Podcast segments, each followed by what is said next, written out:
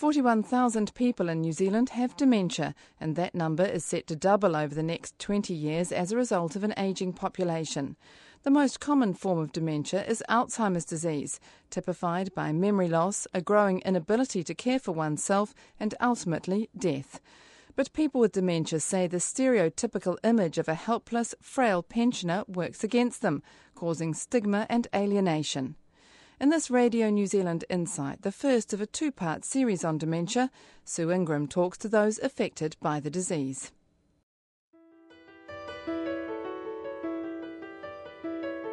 My name is Richard, and I have Alzheimer's disease.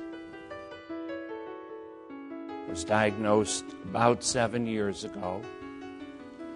My daughter, who's a nurse, had come to see me, and she noticed some little different about her dad. They ended up being the seven early warning signs of dementia. Richard Taylor, a tall, silver haired, eloquent Texan, a man in his late 60s, a man with Alzheimer's disease.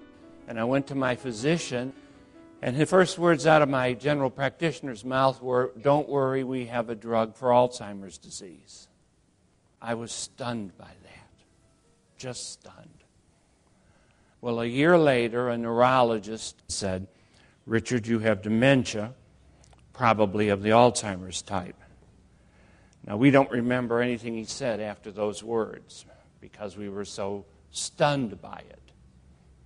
Just the event of being diagnosed with dementia is a profound influence on individuals. And when we got home, I opened the car and I got out and I started to cry, just hysterically. I started to cry, like harder than I cried when my mom died. And I didn't know why. The foremost impact was denial. Linda Taylor is Richard's wife of 23 years. The couple are in Wellington at an Alzheimer's conference.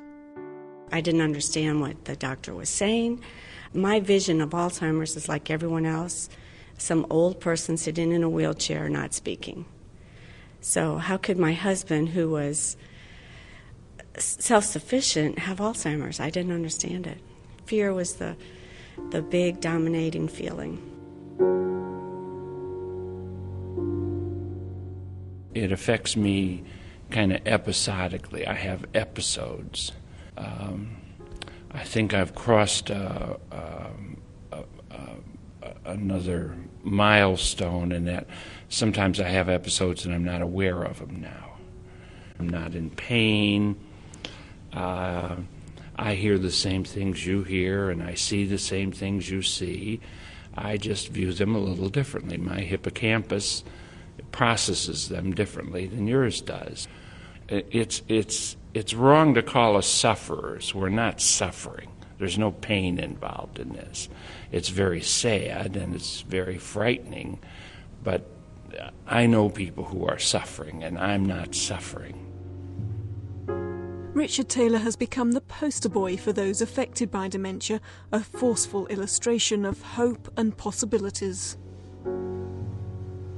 Addressing a sympathetic crowd of delegates, he is a passionate advocate for breaking down the stigma and stereotyping that accompanies dementia and Alzheimer's. I have trouble recognizing people's faces and names. Well, why don't we all wear name tags? Why don't we all have a little definition of who we are if I'm having trouble remembering you? Why doesn't somebody tell me when my son is coming over so I get it right when he walks in a room? because he always cries when he comes in because I confuse him with his brother. Why don't you folks look at ways that you can enable us to be all that we can be? We need help in staying in today. I had a lady take me into her room and she said, Look, my daughter just redecorated this wall for me. And it looked like her daughter had just taken a decorating class and, and picture framing. And she said, You know, Richard, half of the people up here are dead. But every time my daughter comes over, she makes me remember who all these dead people are. They were members of the family. Well, that was to affirm to her daughter that her mother was still her mother, a member of the family. She said, I can't even remember the name of the man that comes here and wakes me up every day. We need help to stay in today. And we turn to you to help us stay in today. The extent of the disease in the community means that nearly everyone has some experience of dementia, most often Alzheimer's, either within their own family or that of a friend's. So, this is what we do. Every morning, I write in this little exercise book what the day is. Then I write a nice little note. So, this is going right back. Wednesday, January the 13th. So I wrote Good morning, sweetheart. I hope the sun shines on your day. Can you please hang the washing out? Lunch. Yummy fruit, cinnamon bread. I will be home in good time. Karen is coming for dinner. Take care. Love you big time. P.S. I could do with some shirts ironed. At their home in Wellington, Al Morrison helps to keep the days busy and meaningful for his wife, Kate Clark. The next day was Thursday. Uh, good morning to my darling Kate. Today you have an appointment at the podiatrist at 10:30 this morning. Then Simply Skin at 12 p.m. They will look out for you. Remember, it is just along from Lafare. Kate, now in her late 50s, was diagnosed with Alzheimer's seven years ago. In July 2008, she was interviewed on Radio New Zealand by Nine to Noon's Kathryn Ryan. Kate, uh, before you were told that she had Alzheimer's, had you known for a while that something was wrong? Yes, yes, because I was working and um, I couldn't um, remember some of the things that I was um, told to do and that I. Two was, years on, um, how is Alzheimer's affecting her now? I, um, go out and do things as I did today, and I don't even think about it in a way. Well, I don't, you know. So, um, working out um, what is um, not so good for me now, or you know, things that I can't do, I probably um, don't remember enough to um, to know about that. Unless someone says something to me about it, and I think, oh yes, and then and I start talking about it. So you live very much in the moment. Absolutely, mm, good way of saying it. Can you remember parts of your day? None of your day? Tell me what it's like. Um, who was the the person, the guy that I went with today? Ma- yeah. So um, I was with him for quite a while, and once I saw him, before I saw him, I didn't, I wasn't sure who he was, and then um, I um, saw him, and we started talking, and once I'm with him, and um, um, start talking to him, I um, I can, you know, talk quite a lot at that point. Once I know that he's there and he's talking and um, he says things like we went to a um, something at um, outside, not at at um, oh, what was, you know, I can't remember what you call it now. With Al's help, Kate keeps pretty active. She spends time with friends, sings in a choir, goes for walks, and plays tennis. Despite a pragmatic attitude, she gets frustrated when she can't do something she knew she previously could. being able to talk properly about something that I really want to talk about and I can't remember enough to um, get people to see what I'm trying to say, and it's that's awful. How has your relationship with Al changed? Um, I suppose Al has to um, do much more for me. Um, when we first got together, I was running around it and doing all the things that you you would do, and it's all of that's sort of gone. And so um, I suppose Al is um, helping me about what I should be doing over the day. I mean, if I was on my own, for example, I think I'd just be sitting in here not knowing what to do. So, what you're hearing from Kate now is a really, really different interview than you would have heard two years ago because of the struggle with language and because she's less aware of what's happening. So, the language one, we've had to change the way that we talk. So, for instance, if I ask an open question, What did you do today? Well, you've heard it's a real struggle for Kate to remember. Mm.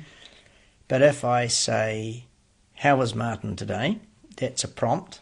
Mm. So, actually, I and, and our friends have changed the way that we talk to her, um, and that means me knowing what she's been doing. But if I didn't organise what Kate was doing, she's told you what would happen, she'd sit there and do nothing. But the other thing that gets in the way, as you've heard, is she forgets words. Mm. So uh, we get into animal, vegetable, mineral, you know, and that takes us so far. But it also becomes a bit tedious for both of us. Mm. And so the other thing we've learnt to do is live with silence. Linda Taylor and her family are also making continual adjustments to deal with Richard's symptoms. Every time when you think something is working, something else changes. In the beginning, it was losing his job, and then we had to adjust to that. And then later came he stopped driving, and that was a whole new stage of our our involvement with each other. And then he's been able to stay by himself while I work because I still work full time. And now he's just getting to where he says, I don't feel safe at home by myself, so that'll be a whole new step. He's afraid of getting lost. He's afraid of falling and no one knows that he fell. He, they're just afraid of being by themselves. They become very fixated on certain things and they just can't give those things up. But some things they can't remember at all, and other things they just never forget. And it's a challenge being a carer to keep up with that. Right. For instance, I thought it would be very simple if he wanted to turn the stove on and just warm up some food, that would not be a big deal. And one day he decided he had to make um, food for hummingbirds, which is water and sugar. He put it on the stove and looked outside and decided the plants needed to be watered. So he walked outside, left the pot on the stove. It boiled so much that the whole pot melted. My son came across and said, Richard, there's smoke in the house. He still didn't even recognize it. He just had no concept. Well, now we take the knobs off the stove, and he's not allowed to use the stove. And that's another step. Eventually, things are just taken away a little bit at a time, and that makes him very angry. He's aware of it, and he's angry.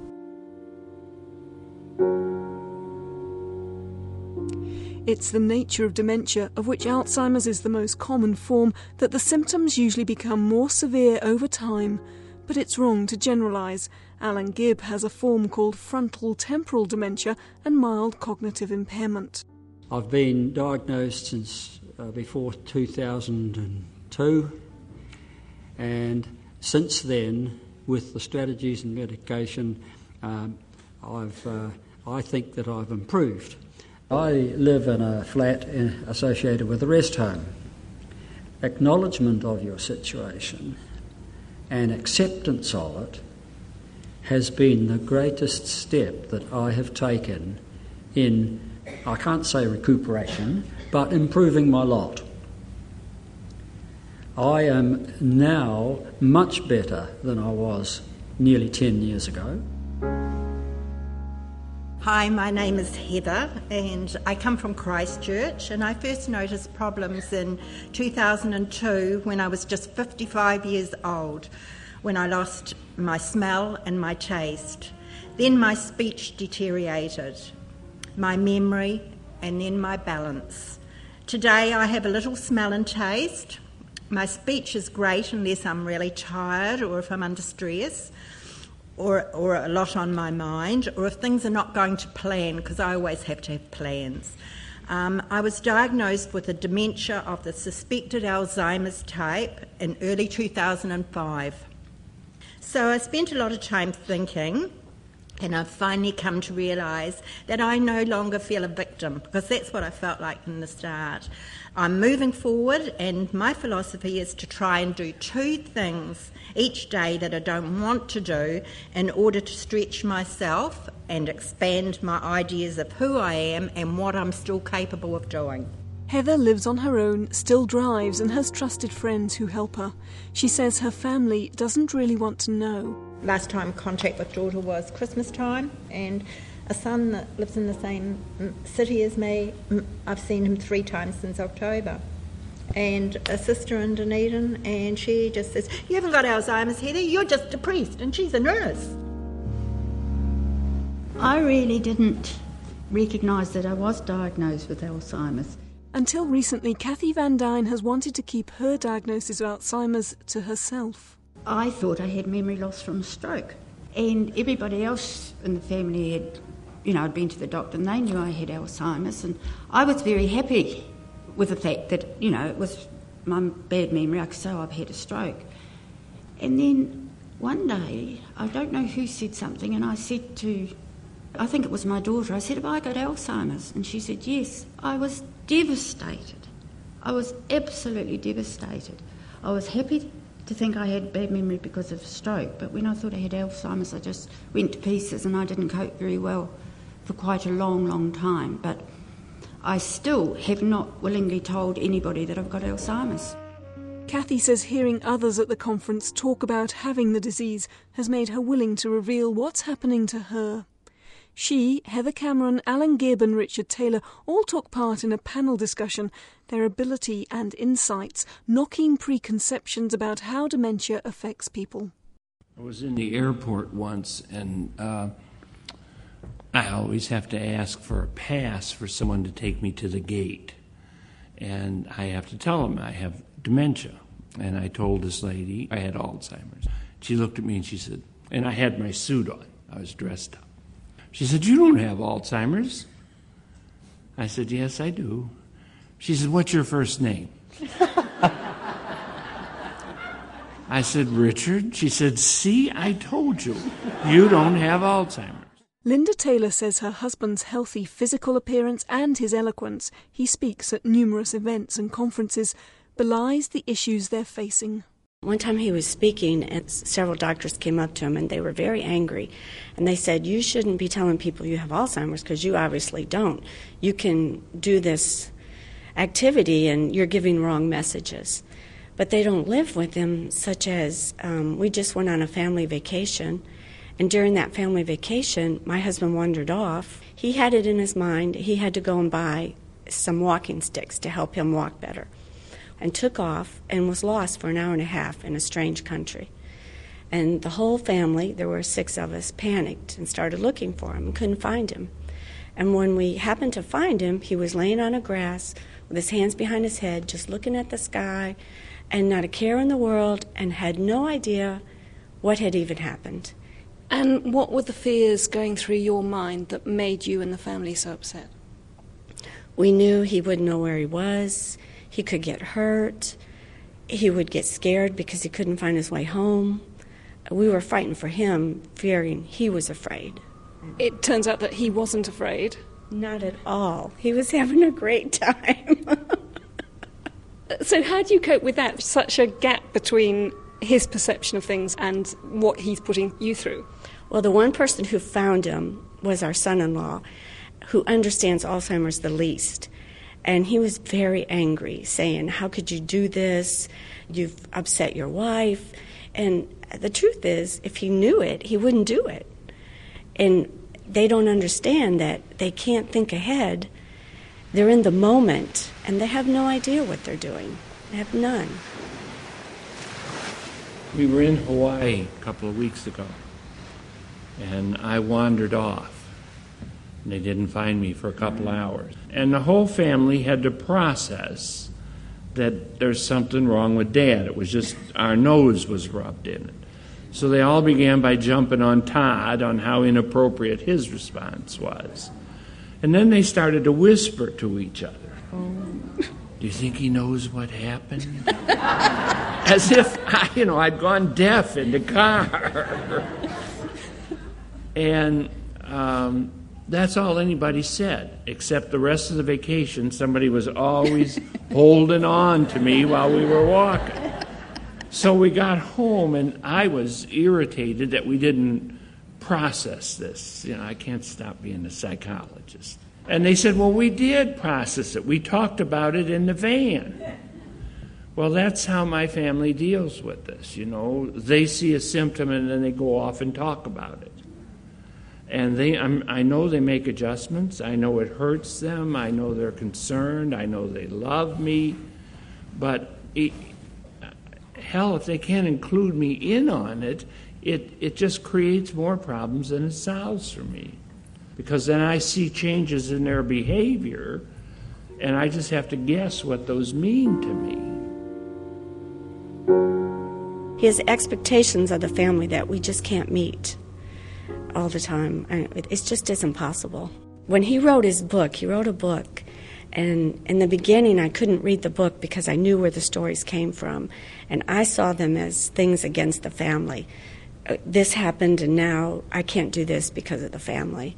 And that was hurtful. But then I realized it was just his way of releasing his anguish. You know, he's, he's lost his independence, and um, there's just no way to change that. Al Morrison, husband, carer of Kate, and the chief executive of the Department of Conservation, is also busy keeping up with what Alzheimer's is throwing at them both. Kate can't cook. Because Kate's in the moment, she doesn't think about running a house. So I have to think about doing the washing and I have to think about doing the shopping. But that doesn't mean we can't do the washing and the shopping together. The strange thing is, you can actually still do the ironing. And then there's always that scary bit about is the iron being left on? But that leads you uh, to cope.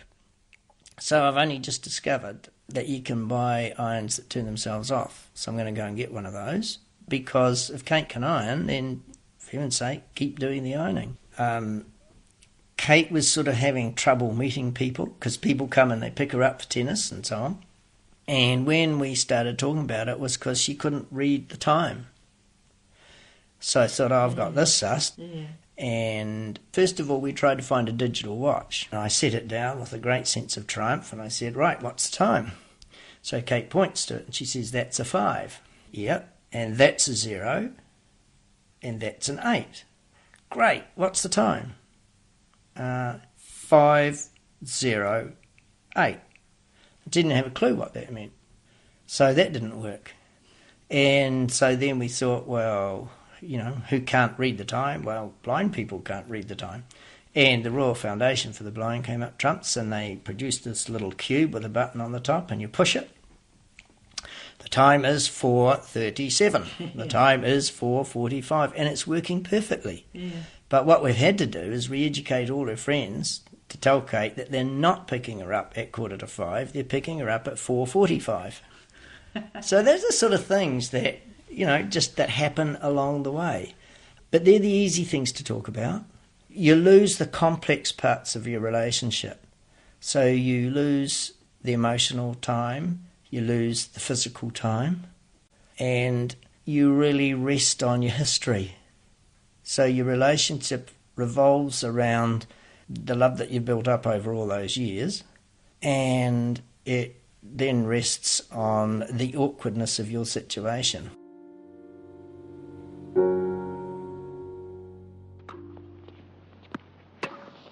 If you put Kate on a tennis court, she'll dance around like there's no tomorrow. But if you walk on an uneven surface, or downstairs and upstairs, then it's a very deliberate careful walk. Mm. So, actually, doing physical things like walking on difficult ground or having a sexual relationship is actually quite a complex thing to do. But then so is playing tennis. Um, well, yeah, you explain it. It's an enigma, isn't it? I mean, there's no way that after seven years of being diagnosed with Alzheimer's, Kate should be dancing around a tennis court, but she is.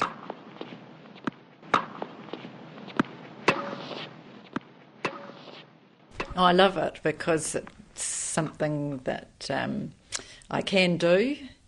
It's just a lot of fun. Because um, you've got to think about where you're going to put the, um, what do you call it? The, the ball. The ball. And I love, you know, that I love that sort of um, finding where am I going to put that, and so that these people over there can't get to it or something. I couldn't do without Al at all, so you know. You don't get angry like you used to, but you you do get pissed off with me telling you what to do. You know, your partner is the person that you unload on, and you can't find a surrogate for that, even even with your most trusted friends. And anyway, you don't come home and your friends are there. So a lot of what happens between people in a relationship is spontaneous. And actually engineering situations in order to replace that uh, is not the same. So my experience is you're better to adjust to it. It's the ultimate test of the unconditional love that you pledged when you got married. It's a challenge. It's a tremendous opportunity, I think, for both people to rediscover each other in different ways. And they just don't want to do that. They're comfortable. We've already planned out our future. I wanted to grow old with you, being just like you, and I wanted us to both die in an automobile accident very quickly when we were 95. That's not the way it works.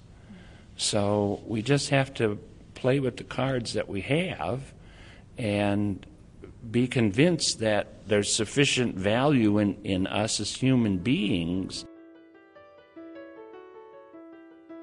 You draw on your history. You draw on the history of the relationship and on and on what you had and you never lose that you know. You can lose what you thought you were going to get tomorrow but you can't lose what you had yesterday. And so you live with that and you're blessed by it and you're thankful for it and it keeps you going. I mean this is a horrible disease. Let's not romanticize it. Mm. and it only gets worse because that's what alzheimer's is mm and you don't really think about that. I mean, Kate talks about living in the moment, but in a sense, I think in the moment because what's the point in not? Otherwise, what you do is you start anticipating. So then you say, I'll get someone to do the ironing when Kate can do the ironing. Because you might be scared the iron's left on, or you might be scared that you come home and the shirt you wanted done isn't done because she forgot, or whatever. Well, you just don't do that you leave everything that can be done on the day.